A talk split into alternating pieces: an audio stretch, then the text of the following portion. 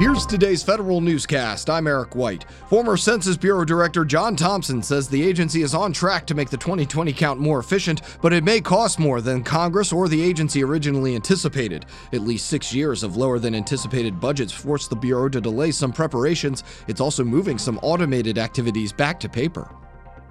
Scott Pruitt, head of the Environmental Protection Agency, issues 11 directives to improve the Superfund program. The orders include identifying sites where the risk of human exposure is not fully controlled within 60 days and using enforcement authorities to discourage long negotiations with potentially responsible parties. This comes after a report from EPA's Superfund Task Force, which brought forth 42 recommendations to make the program run better. Pruitt says more guidance will be coming, but demands work begin on implementing these newest ones immediately.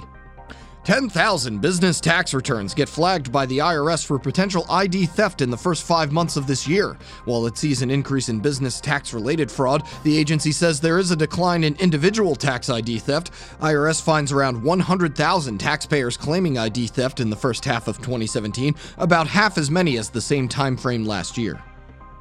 The Treasury Inspector General for Tax Administration, who oversees the IRS, says it needs to start utilizing the government wide Critical Position Pay Authority to recruit experts in cybersecurity and information technology.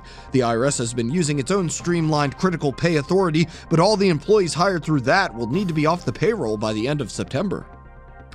Two senior senators throw their support behind a recent GSA cybersecurity decision. Senators Ron Johnson and Claire McCaskill, the chairman and the ranking member of the Homeland Security Governmental Affairs Committee, praised the General Services Administration's decision to remove Kaspersky Labs from its approved products list. GSA recently decided to withdraw software titles from Kaspersky Labs from the schedule's contract after concerns rose about the firm's connection with Russia. Johnson and McCaskill say there's more that can be done. The committee is awaiting a briefing by GSA, OMB, and DHS officials on how to ensure agencies don't buy Kaspersky products through other contract vehicles. I'm Jason Miller. The Air Force is giving enlisted airmen a break on required education courses. The service is giving airmen a longer period of time to complete distance learning courses before going to an academy. This is just one of the many personnel personnel policy changes the Air Force has made in an attempt to make family life better for airmen.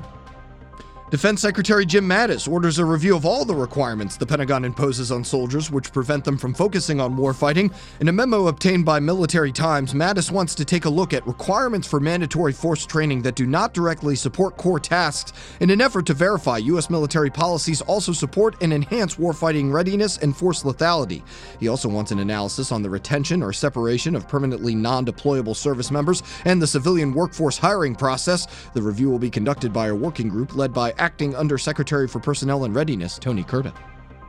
A post office manager and two letter carriers are found guilty of bribery and conspiracy in a scheme which involved the trio distributing hundreds of pounds of cannabis in the D.C. area through the U.S. Postal Service. Authorities say the three used USPS computers to track packages containing the illegal drugs, then delivered them in postal vehicles. They'll all be sentenced in the fall. And a former employee with the Army Corps of Engineers pleads guilty to bribery while working in Afghanistan.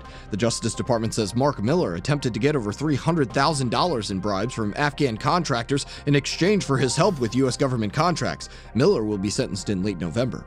Find these stories at federalnewsradio.com and subscribe to the Federal Newscast on Podcast One or iTunes. You can also follow us on Twitter at Federal Newscast. I'm Eric White.